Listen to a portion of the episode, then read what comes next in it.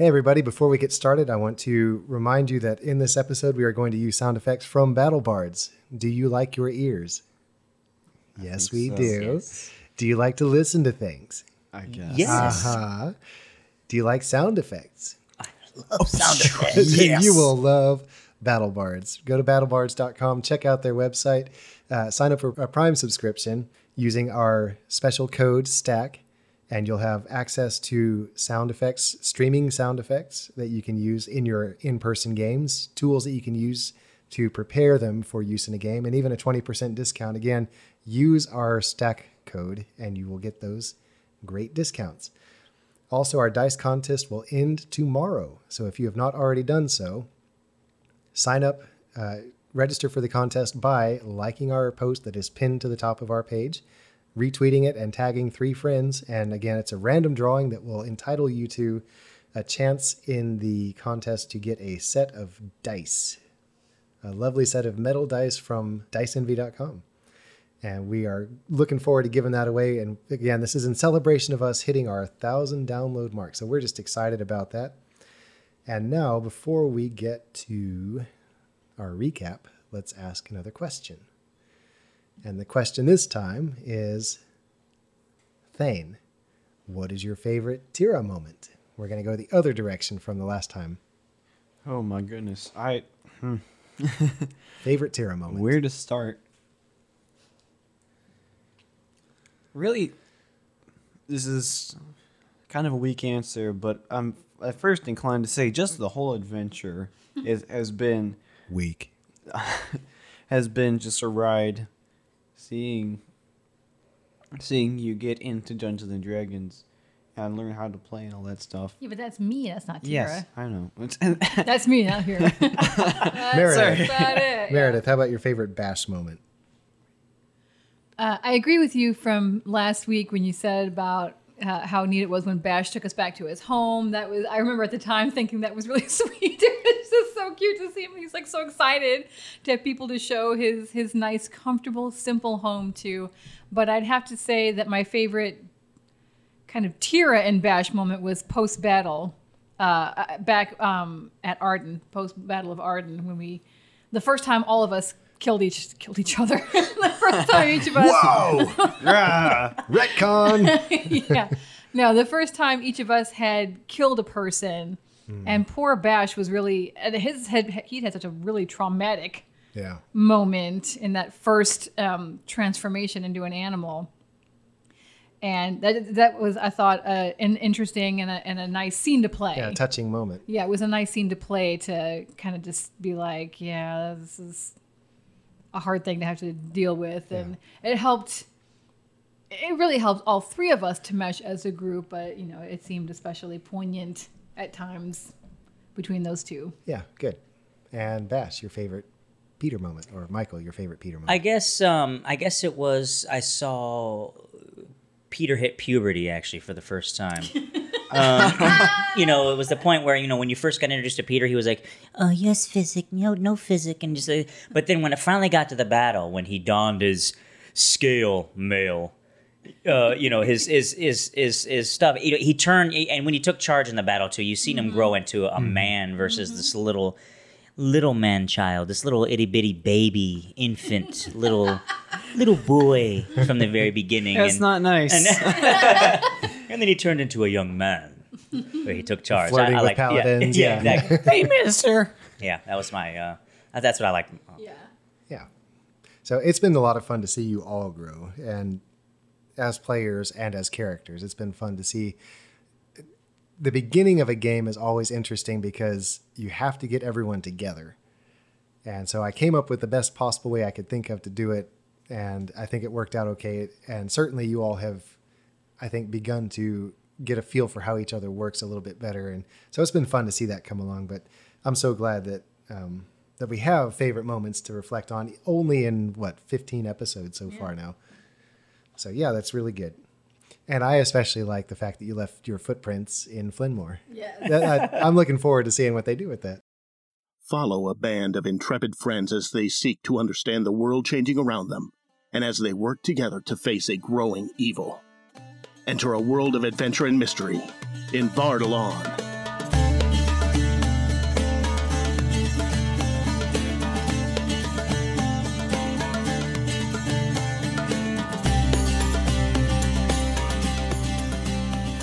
Last time on Stack a Dice, the party concluded their dream in a troubling way, then found that Feverfew had arranged for horses for a daytime tour of Flynnmore. Not able to delay their own departure, Tira, Bash, and Peter arranged to use the Physic's horses to ride to a port city where they could find passage to Seth Arban in order to continue their quest. Trouble awaited them at the gate of the city, however. A gang of thugs led by a plague doctor sought to take revenge on the friends. The doctor used Rebec as a shield and goaded the party into a fight. Tira squared off against the doctor. Things looked really bad, but the Physic's horses bolted, and the doctor disappeared in a cloud of green smoke. Now the party has managed to mount the horses and are fleeing from the overwhelming numbers of thugs streaming from Flynnmore's gates. Who's ready to tell a story? Me. Thane as Peter Greyhawk. Yeah, I'm Rhett, the DM. With me is... Meredith as Tira Ironstag. Michael as Wamberbash Benson, Mom. And I am...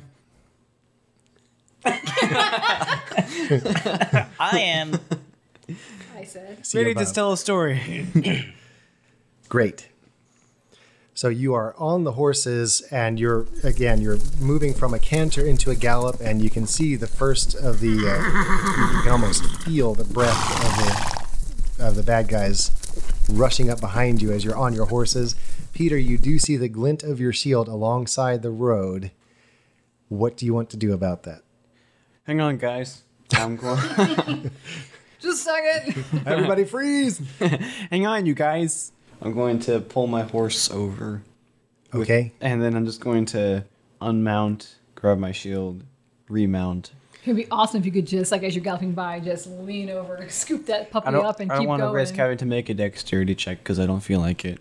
So, yeah, I'm just going. You come to a stop, and I'm going to say that I think the bad guys, when they saw you starting to gallop, they began to slow down, to falter in their rush after you because they realize they're no match for horses.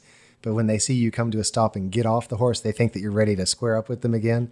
And so they come streaming forward again with a, you can hear the whole ragged cry as they come streaming towards you again. And you reach down and get your shield and let's see. Peter, come on. I'm going to run back to my horse. I'm going to make this a percentage roll to see if they can catch up. You get over there. Go. Shoot. Don't look behind the screen. The DM will blast you. One of them lunges forward, and he dives for you to try and bring you down. This is going to see if it hits your armor class. He rolls an 18. Oh, my goodness. Peter! But now my armor class is an 18 because of my shield. He connects. He grabs you at your ankles. And I need you to roll a dexterity check anyway to see if you get toppled. You need to beat a 15. 7. You go down on the side of the road, and you have one round to free yourself with a, I'm going to say an animal handling check. Animal handling. To get back on your horse and go. Back up on your horse, so give me first. I want you to do a strength check first. Oh, Peter. That's a 5. You see Peter go down underneath the body of one of these hooligans from the city. I'm going to jump down off my horse and pull out my sword. Okay. And I'm going to walk over to him, and I'm going to try to strike the guy. You got it. 13. That is a hit. Go ahead and do damage. 6. You do 6 points of damage to the squirming bad guy who is on top of Peter. And meanwhile, the rest of the band has come closer. So are you going to make him do a grappling check to try to get free again? Yeah. That's you need to hurry up and get out of here, dude. This is it. If you do not get out and on your horse this time, they're going to catch up with you. Mm-hmm. All right, that's a 17. You manage to free yourself. So Wamberbash's sword stroke hits the guy, and he screams and rolls to the side, allowing you to get up, Peter. And now you need to do an animal handling check to get back onto your horse quickly.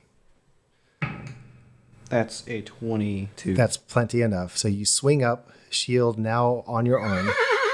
And Wamberbash. I'm going to get up on my animal. Do I have to do a check for that? Yeah, because you're trying to do it quickly. Okay. 20, natural. You swing up also, throw your heels into the sides of the horses, and they streak forward. Rebec is situated in a way that he is safe. He's lying across the saddle. Right. So you're being careful to try and keep the route as smooth as possible. But like once again, the bad guys from the city come rushing forward, and then when they realize now there's no hope for them to catch you, they slow down and they shake their fists, and after a while they pick up their wounded comrade and return into the city. Hey guys, I feel tired. Hang on oh no. And I just pass out, and I lean forward on Glue, and I'm just kind of resting my chest on Glue's mane, essentially. Oh no, now he's stuck. All right. This happens every time. You guide Wind. I'll kind of slow down and help. Yeah, I guess maybe I'm holding the reins for Wind as I go along. I'm going to slow down to Glue and just kind of lead her. All right. And we'll see if we can find some safe place farther ahead. Once you realize that you are no longer in danger, that there's no way for these bad guys from Flynnmore to catch up with you, you manage to slow your speed so there's no danger of either of you falling off your horses. And you make your way slowly across the gray and brown bleakness of the moors. Up ahead in the distance, you can see changing slowly from a bluish color to the more brown that you're used to seeing are the mountains ringing this moorland. And you realize that you're in something of a large basin here. This depressed area of the land of Moraga is sunk a little bit lower than the highlands that are up to the north. And these mountains help to retain the clouds. They help contain the clouds. So a lot of the rain that would go elsewhere in the country gets dumped right here, which is why it's as boggy as it is in places, especially off the roads. But after the rest of the day of travel, moving at a steady pace, you manage to cover about 40 miles on horses. And you come to, you now find yourself at the foothills of the mountains. There is a place where you can find rest if you want to stop. So we haven't yet arrived at the port city no. That's farther away. Yeah, looking at the map, you're going to anticipate at least several days. Oh, wow. Because you have to make it through the mountains still. Hey, where are we? Far away from Flynnmore. Yeah, we've been traveling all day, Bash. I'd say we're a good 40 or 50 miles away from where we started. I'm hungry. Yeah, I suggest that we just... We haven't stopped to eat all day. I say we pull off at an exit, see if we can find a restaurant or something. Or a Cracker Barrel nearby. Is there a rest stop? Is there a McDonald's? I have to go to the bathroom. Pardon me, sir, but is there any McDonald's nearby? Yeah.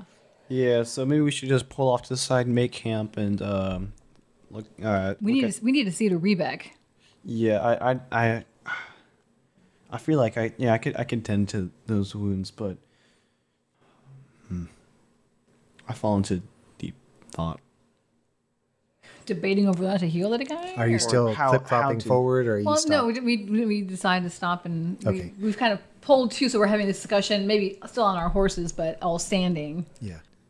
The area, like I said, you're heading into the foothills, and so it's elevated here. It's not that same craggy ground that's been sticking out, so you actually have soft grass underfoot. The horses are happy with having provender for them to eat, and so there's a comfortable place for you to bed down here. Okay. I'm just kind of debating within myself how to heal him, because I know very well how to kind of like treat the wounds he has traditionally. But after the whole Chiswick incident, I'm kind of wondering if I could somehow replicate that, or if I should somehow replicate that. I mean, so we've gotten down off of our horses, and we're starting to kind of maybe go over and gingerly get Rebec down from his horse. Is he still unconscious? He's still unconscious. Okay. So I'm, turn to Peter here.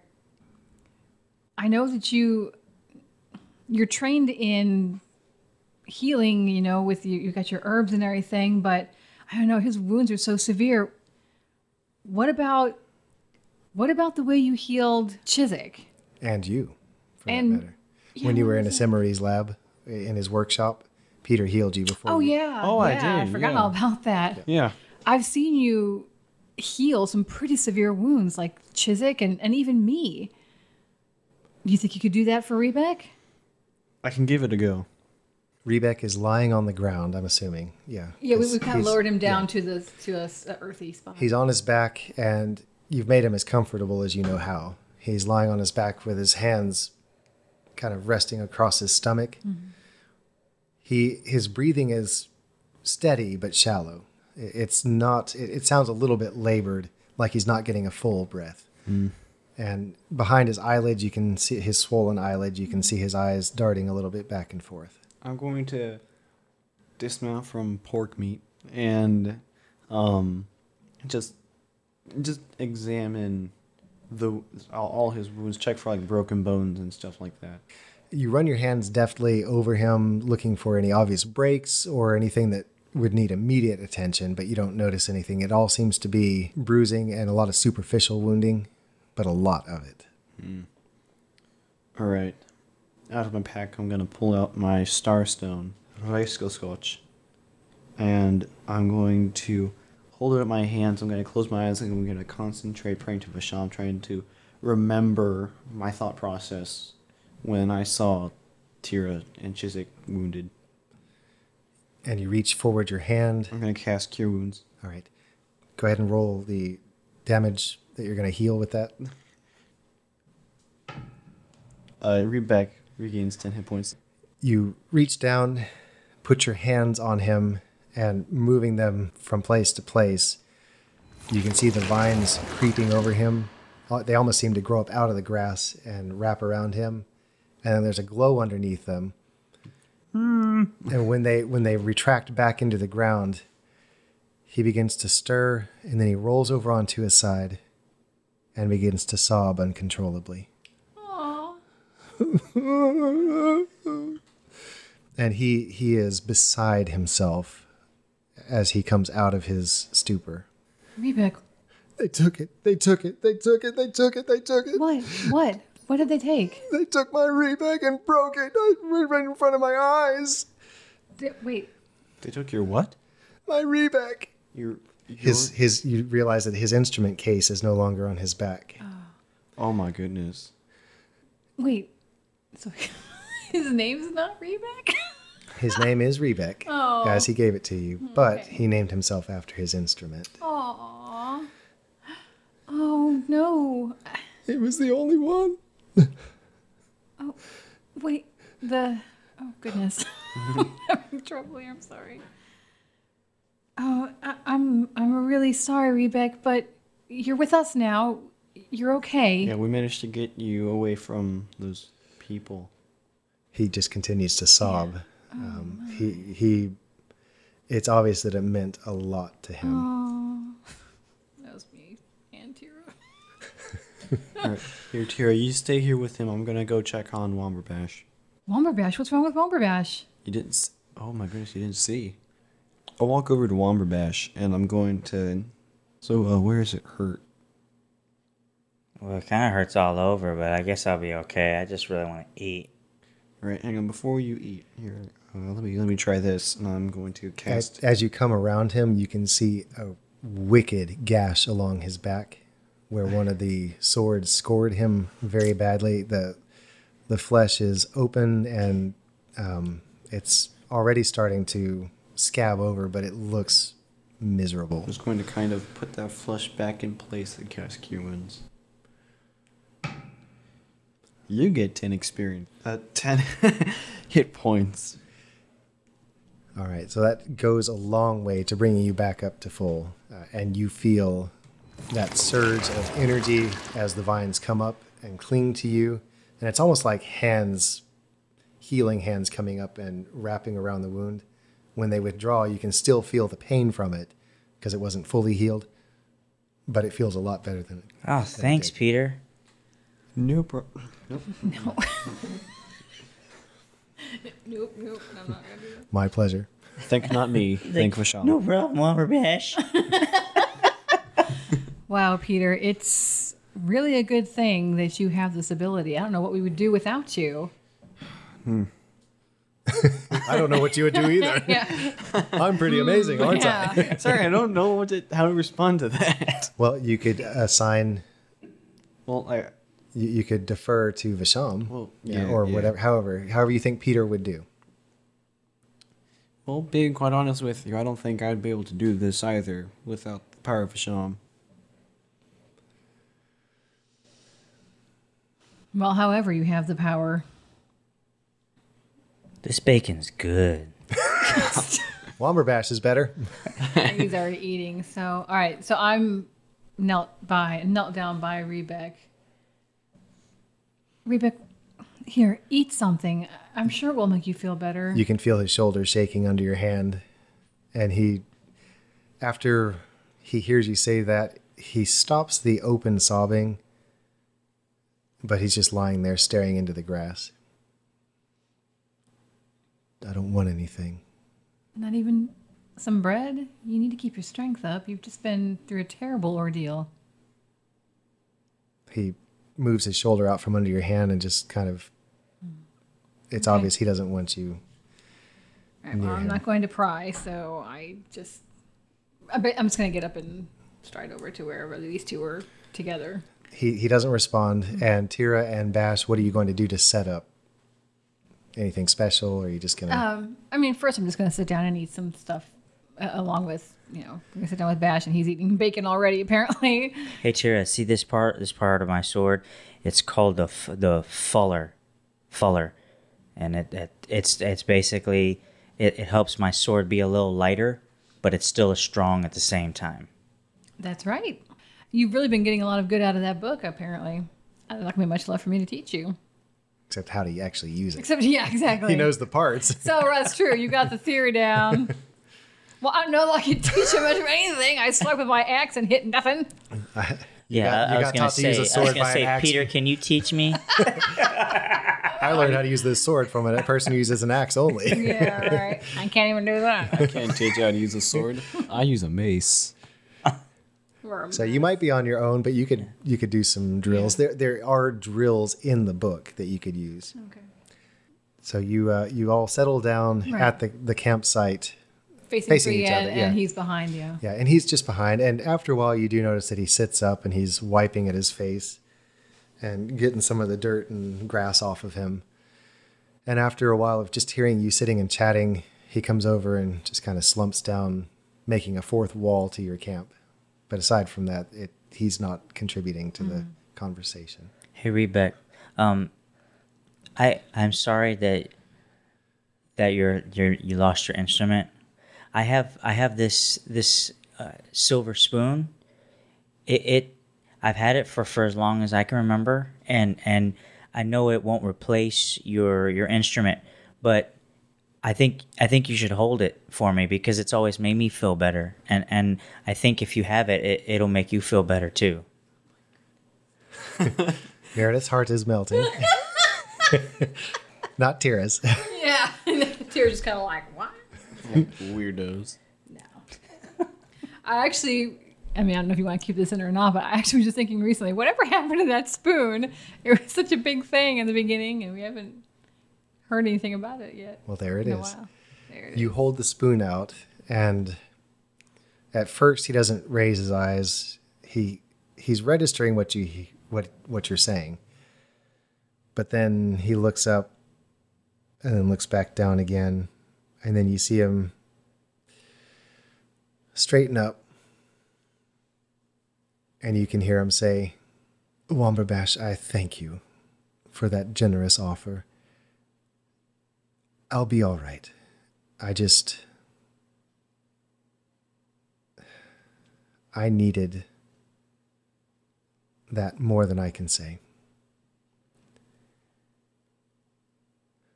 Well, my spoon will always be here if you need it.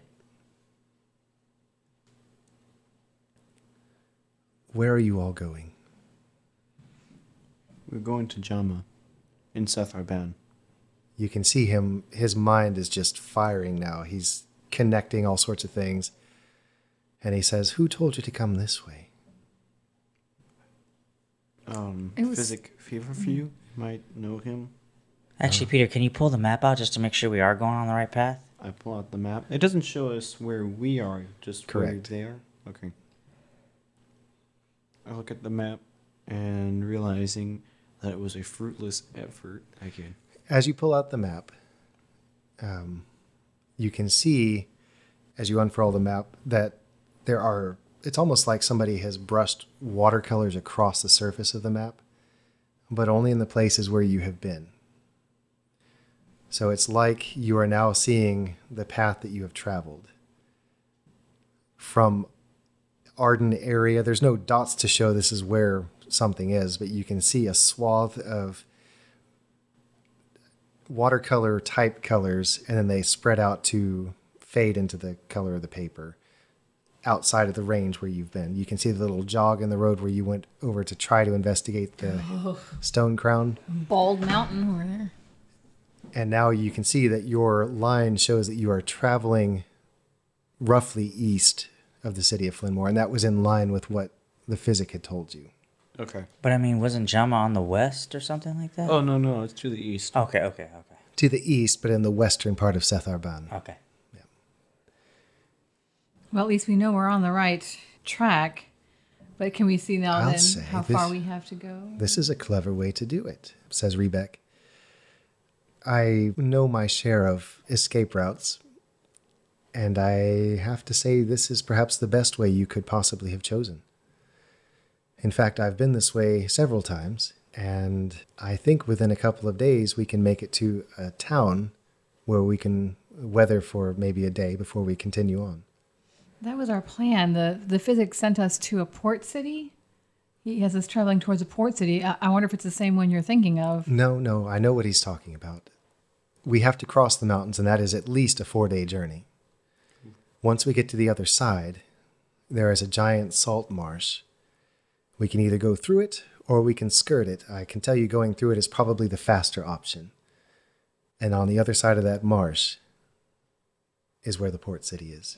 I noticed you said we. Are you going to come with us? I'm sorry. I presume. No. We will be glad to have your company. I know the way, and if nothing else, we can part company once I get you there. In fact, that is probably what will happen. But at least I can ensure your safe arrival there. The physic said that the horses that he gave us won't make it through all the way over to Jama. Do you think that we could find something else, like a camel or something? There are ways. I know one thing. I don't want to walk the entire way. No, you certainly do not. And you can see he's starting to liven up, starting to get more into the conversation as he begins to... You've distracted his mind now. And before long, he's actually singing a song. And it's, even without his instrument, it sounds really, he has a sweet he has a sweet tenor voice that actually... it's heartening. Yes. And so you pass the evening. I'm assuming there's a fire involved. Yeah, okay. I was literally going to say, so while he's singing, I build a fire. Great. The shadows begin to lengthen from the west. And so you have a moment of red light on the foothills of the mountains here as you're looking out to the west and seeing the sun sinking over the bleak lands of the moors. But night falls, you all get sufficient rest. I'm assuming you're going through your pattern of watches and so forth. Mm-hmm.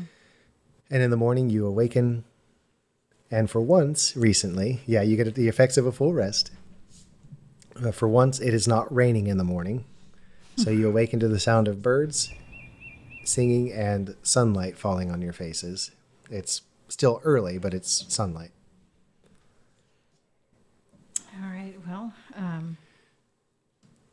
we don't have to role play through this. We can just say that you get your horses, you start making your way up, and at first it is a good-sized road that goes up into the foothills, but then at some point where Rebec departs from the road, it becomes more of a path. It's still wide enough to be comfortable, and it's not hugging any cliffs or anything, but you're making your way deeper into the mountains, and you find that without him, you would have had difficulty navigating this. What season is it? It's spring, early to mid-spring. Mm. As you gain an elevation, you notice the temperature is dropping quickly. And after that first day, you managed to find another place to rest. Second day, toward the end of the second day, it's evening time. It's, I'll say about 6 in the evening. You're up high in the mountains. I would say you're about a mile up. And you come to a point where he says, there it is up ahead. And you can see lights twinkling where a village begins to appear. Mm. So it's visible in the distance. Mm-hmm. You know, if we get there tomorrow or something. No, you'll be there in a couple of hours. Oh, okay. I thought we were suggesting we stop. You are coming up over one ridge of mountains, and as you look down, you're seeing a narrow valley below you over a couple of ridges still. So you still have some way to go, but you can see down into this narrow valley ahead of you. And that's where the village is. You can see the lights of the village there. Well, we certainly wouldn't have made this trip so easily without your help, Rebec. Well,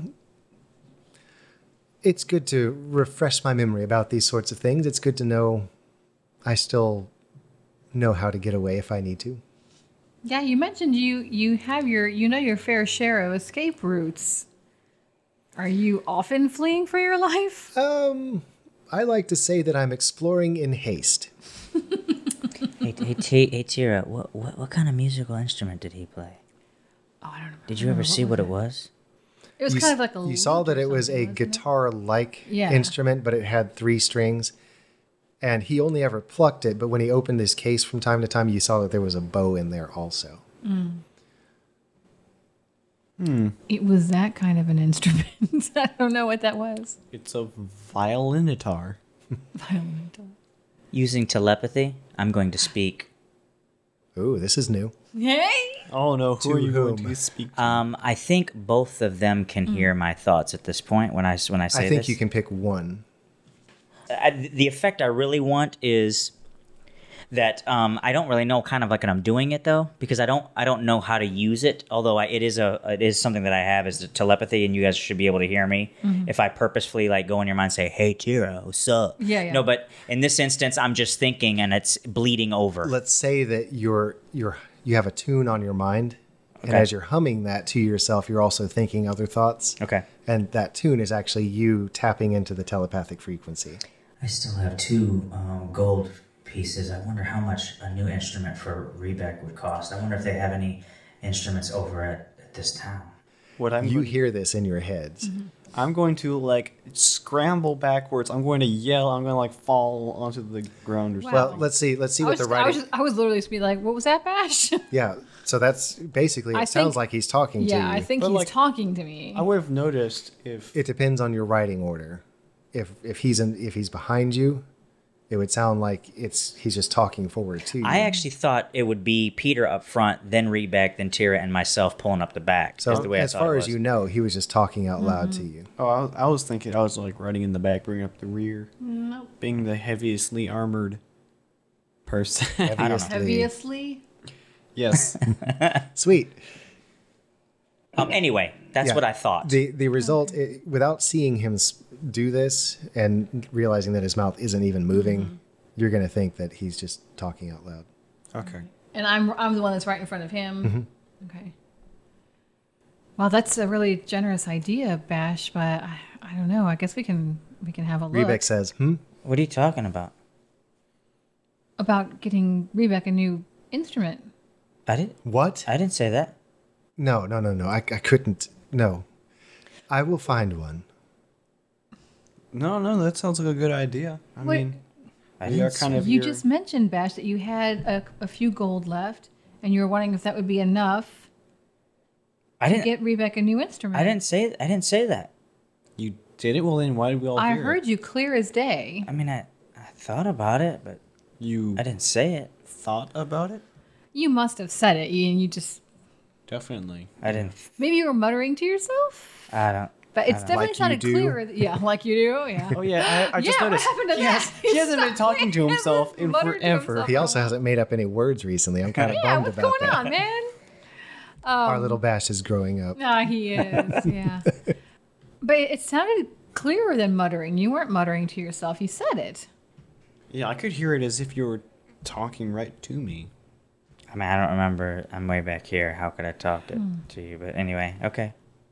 something just kind of puzzled. We're not figuring it out, yeah. Yeah. So you make your way down the trail as it descends to that narrow valley up ahead. And you make your way to a point where a stone wall suddenly picks up on your right side, and it follows the road all the way through the valley. So if you just stayed on the road and kept going straight, you'd go right on past this town.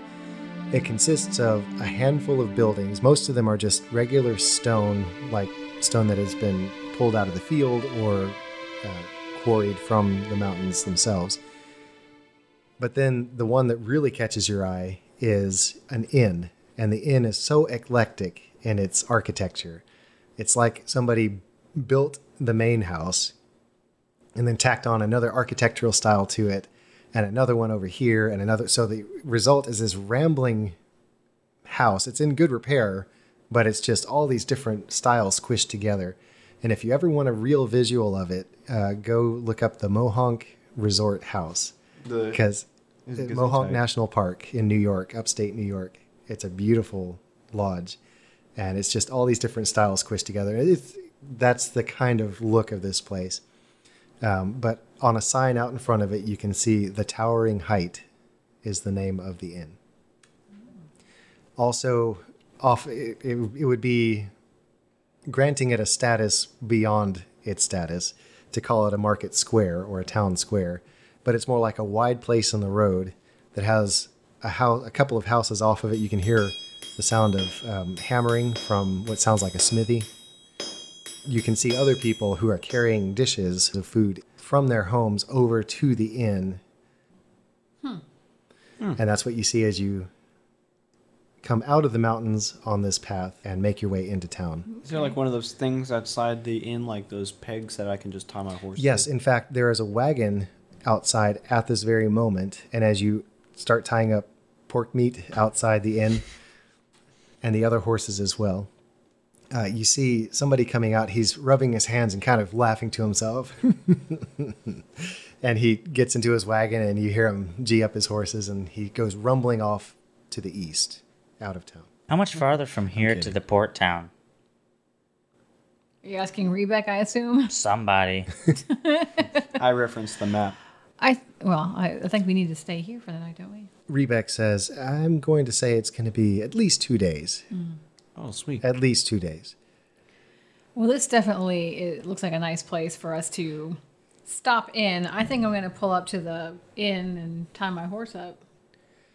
Yeah, you are definitely tired of the taste of preserved rations. Yeah, preserved bread. It's like bacon. Eating MREs. Yeah. For an extended period. I'm going in there for some real food. And as you go toward the end, you can smell all sorts of delicious, savory smells coming out. I'm going to go with her. I have 4 gold. Oh, yeah. How much money do I have? You probably also have 4. 4, yeah, I do. And then 2 for Bash. Yeah. Can I buy you something to eat, Rebecca? Did he ever eat anything? I mean, we've been on the road for a couple of days. Yeah, he's eaten along the way. Okay. He's regained his appetite as he's snapped out of his funk. I offer to get him a meal. Come on in, Rebecca. Let's go get something to eat. I accept your generous offer, but we'll see what happens. That's an enigmatic answer. What do you mean, we'll see what happens? And he walks in ahead of you. And as you come in behind him, you can see him go over immediately to the person at the counter, and he whispers something, and you can see the person at the counter suddenly perk up real big, and he smiles, and then he turns to the rest of the people that have been bringing in dishes to the inn, and he says, "You'll never guess what just came into our inn. It's a troubadour." And the people inside begin to cheer, and you can see people slapping each other on the back, and they all look excited. And before anybody can do anything else, Rebec begins to sing again in that mellifluous voice. And as he sings, it immediately goes silent in the room. And you can see him, he's standing there with one hand on the table, and he's just kind of swaying back and forth as he closes his eyes and sings. And it's a song that you've never heard from him before, even in your couple of days together. It's a song about love found and love lost. And it casts a spell over the entire... Literally? No, not literally. You never know in this place. Dude, yeah. We have a bard with us. And so the room goes silent listening to him. And as soon as he's done singing, the owner of the inn says, "How can I top that?" And he calls to the back, "Mella, you need to come out here and bring some food with you." And so before long, you've got food enough for all of you. So he has basically sung for your supper. Paid for our food with a song. Yep. Wow, Rebec, that was amazing. I have picked up a few things in my travels. Evidently. I don't know what to say. Uh-huh. Yeah. Correct. And so you just enjoy your food. All right. And I saved my gold. Whoop, whoop. But now we have to find a place to stay. Yeah, so is this the kind of inn? Is it a real inn with you stay there? It's not just a restaurant? Okay. Sing from my room, Rebec. The room itself is going to cost you, but it's going to be... Yeah. It's going to be a Rebec discount or something. It's going to be $2 silver a piece. Oh, sweet.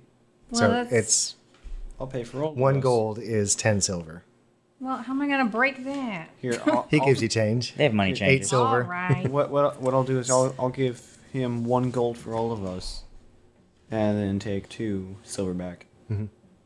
So you're paying for our rooms. Peter is going to spring for the rooms for all. Great, go for it. I was getting ready to do a bunch of conversions on my paper here, but never mind. Basically, as you came into town, you saw that at the north end of this town, there were, it looked like old fortification ruins.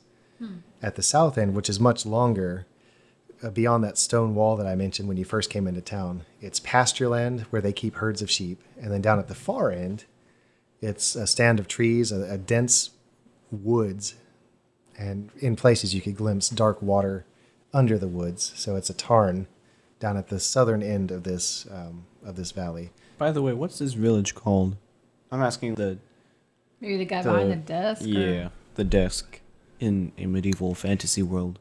His eyes begin to narrow a little bit, and he says, "Why do you want to know?" So I can put it down on my list of places discovered. You do get 1 discovery point. Yay! For what place?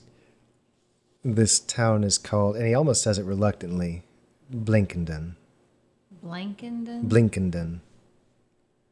Mm-hmm. And he waits to see what your reactions are. Why is it called that? I have no reaction. Cause... When you have no reaction, he looks relieved. I thought you were going to be another one of them. Did you see that fella leaving when you came in? Yes. We did? With the wagon? Yep. He was one of them. One of who? We have made a name for ourselves, and we are so tired of this reputation. People who say, "You blink and it's done." We're such a small town up here in the mountains, but we get so tired of hearing that joke from everybody that comes through. This is a proud place, a place of history, a place where my wife's people grew and died. And boy, we sure hate to hear it spoken of like that. Your wife's people? This used to be a part of Vondheide. I know this is old history, but the fort that you saw coming down, that used to be part of the fortifications here where her people lived and really ruled. But that's a long time ago now. Do you have any, wise man or something in this town? I'm about as old as it gets here. What are you looking for? I just want to know answers to life. Whoa. 42. You're going to have to go a lot further than Blinkenden for that. Well, thank you for the meal, and I want us to get up to our room so we can get the map out and see where Jama is now, if it's moving away from us or anything like that. Okay. He says, "Now, we are about to have a story down here, but if you would rather just go on upstairs, you can. Story time! I'm going to stay down here. It's just a small tradition we have here. It's the way we pass the evenings. It's awfully quiet up here. Oh, that's fine. I didn't mention to him I want to go up there and look at our map. I was just telling you. Gotcha. Wait, kind of is this Lake Wobegon? No, that'd be a Minnesota accent. Minnesota. He scans the room. You can see people are pushing back from the tables. They're obviously full. They're satisfied with the food. It's such a small town that they just bring their own food and they all eat in one common place. So they're just sharing their food together. A bit unusual. So he says, now where are the children? You see one of the adults get up from the table and poke his head out the door, and you can hear a clamor from outside. Apparently, the kids roamed the town in packs. There's two groups. There's the boys that tumble around from place to place, and they're punching and fighting each other. And then not far behind, there's a little group of girls that walk around and point and laugh at them as they play. And so they bring these two groups of kids inside. The boys are panting and dirty from their scrapping outside. And the girls come in standing apart, but watching from a distance. And as they see new guys in town, they begin giggling. New guys. Guys. G-U-Y-Z-E. And so basically it's just one big local family right here in this room. And there's a fire going in the hearth because it is cold outside in the mountains in the spring. And everyone settles down, and the innkeeper, who has since introduced himself as Arlo, tells a story in the old days. Once, long ago, when the sky was bluer and the trees friendlier, there was a happy kingdom. The king and queen were loved by their people, and everyone had plenty enough to eat. There were good times, and the people were wise enough to know this. It really was the happiest of kingdoms. Well, one day, something large and frightening came from the cold, hard mountains and made a home for itself in the dark forest near this kingdom's border. Now, normally this wouldn't be a problem, and the people were wise enough to know to leave something large and frightening alone so long as it stayed put. But it so happened that the major trade road ran right through this forest, and it wasn't long before things started to happen. First, it was one wagon that went missing. Then it was two. And by the time the third wagon never reached its destination, the king sighed and knew something had to be done. Word got round, after all, and trade was beginning to dry up. So the king offered a great treasure to the warrior who could find whatever was causing this problem and put an end to it. The first to volunteer was Sir Starkarm. He stepped forward, making sure his muscles were as big as he could make them, and he said, "My liege, I shall essay to find this beast and slay it, no matter the cost." Now, this was the way folk talked back then. The king nodded, and off went Sir Starkarm, riding on a beautiful black horse and carrying a mighty sword. They watched the knight's strong form as he rode into the forest, and they waited, and they waited, and they waited. But Sir Starkarm never came back. After a day and a night, the king began to worry, and he called for another warrior who could find whatever was causing the problem, put an end to it, and rescue Sir Starkarm. Well, the second to volunteer was Sir Glensend.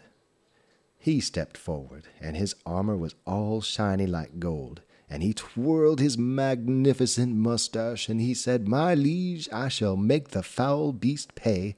It shall rue the day it ever set foot in this thy marvelous kingdom." Remember, this was the way they talked back then. The king nodded, and off went Sir Glensend, riding on his beautiful white horse and carrying a heavy axe. They watched the knight's glittering armor as he rode into the forest, and they waited, and they waited, and they waited, but Sir Glensend never came back. After a day and a night, the king began to worry, and he called for another warrior who could find whatever was causing the problem, put an end to it, and rescue both Sir Starkarm and Sir Glensend. The third to volunteer was Sir Vinzig, and when he stepped forward, no one was sure what to do. Because you see, Sir Vinzig was a small man, and not at all what the people thought a knight should be like. He also kept his helmet visor down, and this made the people wonder. But the people's lack of faith didn't seem to deter Sir Vinzig one bit, and he marched right up to his horse. It was a scrawny little thing. Without a word, he climbed on and began to ride. The people gasped because the knight didn't carry any weapons. He just wore a wide belt from which hung a sack of coins. They watched the knight's tiny form as he rode into the forest, and they waited, and they waited, and they waited. Well, When Sir Vinzig entered the forest, he rode for a while until he began to smell a terrible smell. Before he knew it, he saw Sir Starkarm and Sir Glensend hanging upside down from a tree. They were moving weakly, and when they saw Sir Vinzig, they began to tell him to save himself, but it was too late. A giant form stepped out of the trees, and Sir Vinzig froze. It was huge. It was scary. And it had two heads. They both sniffed and sniffed, and the eyes locked onto the small knight. The Ettin, because that's what it was, came toward him with hands ready to grab him up.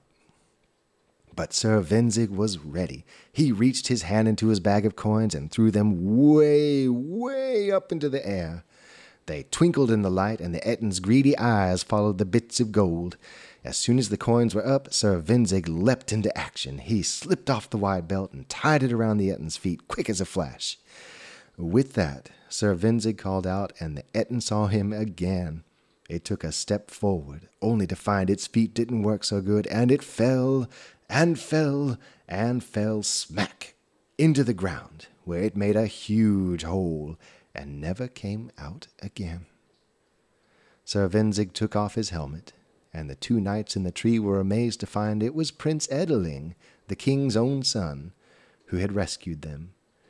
Well, he got them down from that tree lickety-split and back home, and the king and queen were so overjoyed that they had such a brave and wise son who would one day rule the kingdom. And that is the end of my story. After he's done, he looks around the room and says, "Does anyone have a story he'd want to tell, he or she?" A story comes to my mind. I say. Really? Well, everyone listen. This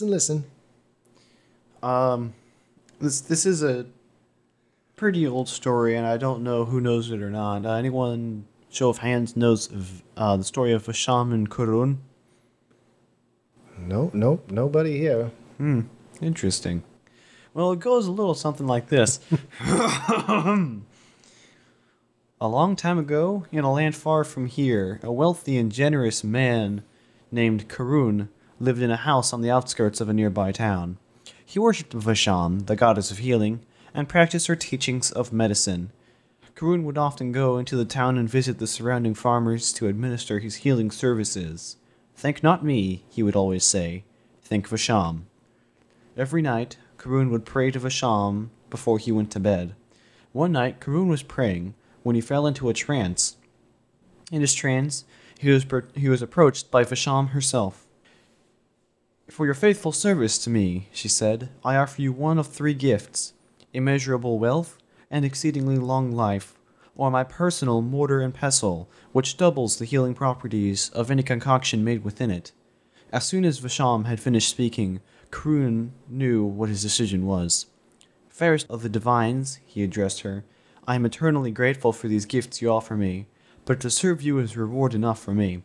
I will not choose any of these gifts." Vasham smiled. "You, Karun, my servant, have chosen wisely. Because you choose not any of these gifts, all of them I give to you freely. Go. Use my new gifts and serve me to the best of your ability." Karun woke up the next morning, feeling refreshed, on a bed much larger than was his own, and wonderfully soft. He got up and threw open the windows in a room where he was, and saw the same view as before, the town by which he lived. His house had somehow grown in the night. He also just then noticed how soft and silky his gown had become, made of the finest fabrics. Karun also noticed that he had expensive tapestries and jars full of coin all around his room, and his whole house for that matter, as he wandered through the halls of his home. He came to the sitting room of his marvelous house, and saw on the mantelpiece the mortar and pestle of Vasham herself, made of solid gold, gleaming magnificently in the sunlight. With these gifts, Karun became the most renowned healer of Vasham in all the land, living to see his 500th year. Legend says that the mortar and pestle of Vasham disappeared once Karun passed away, but I like the other version, where some say that it crops up wherever it is needed. I fall silent. Well, isn't that something? I've never heard that story before. Where'd you hear that? Oh, I'm a I'm a priest of Vasham. Ah, one of them holy men. Yeah, from the small town of Arden to the southwest. I've never heard of it. Yeah, I just kind of grew up learning stories about Vasham. Isn't that something? Well, I hope you don't mind if I add that to my repertoire. Not a problem. Any other stories? And nobody really takes it up. And by now, the band of boys has basically fallen asleep by the fire and people are starting to filter out. So basically the evening is breaking up and things are winding down for the evening. So you're welcome to go back to your room. Yeah, I'm going to I beckon to the rest of our party and say, let's head upstairs. Let's check that map again. And just make sure that Jama is still in our path. As you go upstairs, you hear Arlo call out after you. Y'all sleep well. Thank you. You too. Thank you. Good night. Night. Night, y'all. Yeehaw. And you head upstairs. Yes. You roll out the map in your room, and you see that indeed the star seems to be heading gradually northward on that western arm of Seth Arban, but it's not yet made it all the way to the top, and you're not sure how far it's going to go, but it's not there yet. But it's still moving, like we've noticed. It's moved gradually. Yeah. Is it moving as we watch, or is it just kind of sitting there right now? No. You have not yet seen it move while you were watching. Okay. And considering that it's a city that's apparently being uprooted every day and moved, it takes time. Yeah. Well, I hope that it's moving every day, and we're traveling every day, so are we ever going to gain on it? Are we going to... You're coming east, it's coming north. I see, so we're going to intersect with it. As long as you time it right, yeah. We just need to make sure, it looks like we're still on line to meet up with Jama, I suppose, but we need to make sure that we are traveling hard every day before it passes us by, which is a weird thing to say about a city, but... Keep in mind, we are on horses while they're moving an entire city of people of all ages. We have no idea how they're moving it, though. Until we get there, they might be using horses as well, or some. I have no idea. I've never heard of such a thing. So, we just need to travel hard every day, and not lag behind. We need to make sure we don't get distracted again. This is probably the next important stop on our journey. Anything you want to do, Bash? Hey, Tira, look at this. There's this thing called a parry, and then there's a check thrust and a parry, and the sword book. Oh, he is waving moves. He's waving his sword around in the air, coming dangerously close to hitting the bed every now and then. Whoa! That looks great. Well, put that away. Yeah, we can, before somebody gets hurt. I'm gonna look at my animal book now. Yeah. Switch to the animal book. He suddenly starts prowling around the room and growling and stuff. Yeah. Great. Anything else you want to do before you bed down for the night? I'm just going to go through the now kind of ritual for me of doffing my armor. And even now, like already, I've just kind of I've set up a specific order that I put my armor in. So it's nice and in a little compact spot. So I'm not just like, you know, my breastplate's over there and my boots are over there. I kind of have it all folded to the best that I can. I mean, it is scale mail, so it's kind of... You're being neat about it. Kind of flexible. I have it all set up in a way that also makes it easy for me to access it the next morning. And then I put out my bedroll, and I just sit there flipping through the green book for a little bit before I go to bed. I go into my room, and I pull my bedding off my bed, and I pull the straw mattress off of the bed, and I pull it onto the floor, and I lay down on that. Actually, you and Peter are in the same room. Room is a little bit limited in this. Is there only one bed? I mean, I can. There's two beds. Okay, I pull my stuff off and put it on the floor, and I sleep on the floor. All right. And Peter, I assume you're just gonna sleep on it as it is. I guess I'm just gonna go over to my bed and sleep in it as it is. And Tira. When I took that incredibly ineffective swing at the guy with my brand new axe, did it like hit the ground or something? No. I'm thinking I want to have a look at it. You just whiffed right through the air. Yeah, okay. All right. Well, you know, I'm just gonna go to my room. And now Rebec, where's Rebec staying? Well, it's gonna be 3 in your room. All right, then I'm taking the floor as well. They have no co-ed rules, I suppose, in this. I just think the guys all prefer to cluster together. Okay. Then I'm just going to forego the bed and sleep on the floor. On your bedroll? On my bedroll. Okay. So you all settle down for the night, and I think we're just going to call it here. I know it's not a whole lot of advancement, but you're making progress in your quest, and this is all important. You made it to Blinkenden, so you got the 1 discovery point for that. Mm-hmm, mm-hmm. And let's talk Norse battle here. Well, even though it was a risky move, at least Peter was able to recover his shield. Don't know if I would have gone about it in the same manner as he did. We'll give you a negative experience point for that. No. 1. I refuse. Yeah, that was an odd... I'm glad you did it. That was a shield given to you by Physic Comfrey. I felt like if I just went for a quick little ride by, I would, you know, probably miss it because I'm not proficient in picking things up on the move. So instead you had more rolls. Yeah, so you had to roll like 5 times in order to... True. I just didn't want to double back. Instead, you wanted to jump down altogether, stop, get dove on by a bandit, wrestle with him for a minute. Bash is really devoted to his library books, that's for sure.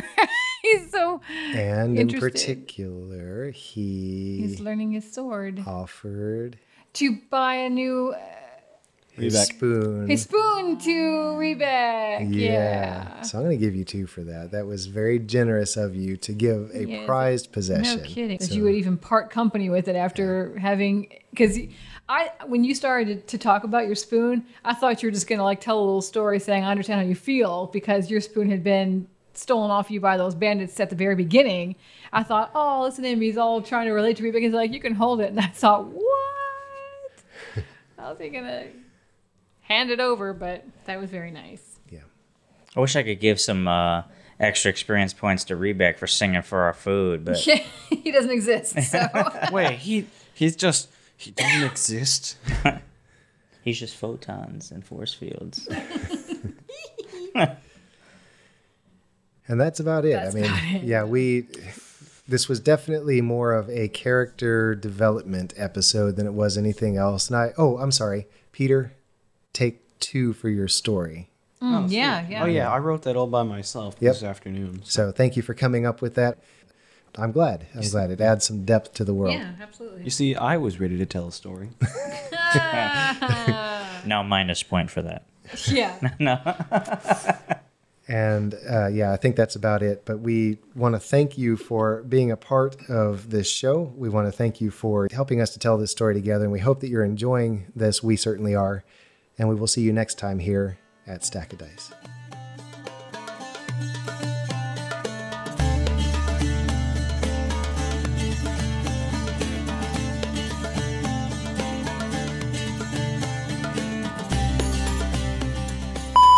If I don't make it out, tell my mother I love her. You don't have a mother. Wait, what? Your mother never loved you. What? Your mother's the reason you're here. Yeah. I was going to say, didn't she die or something? That guy in the mask, that was your mother. What? Biding my time? That's your dad. Yes.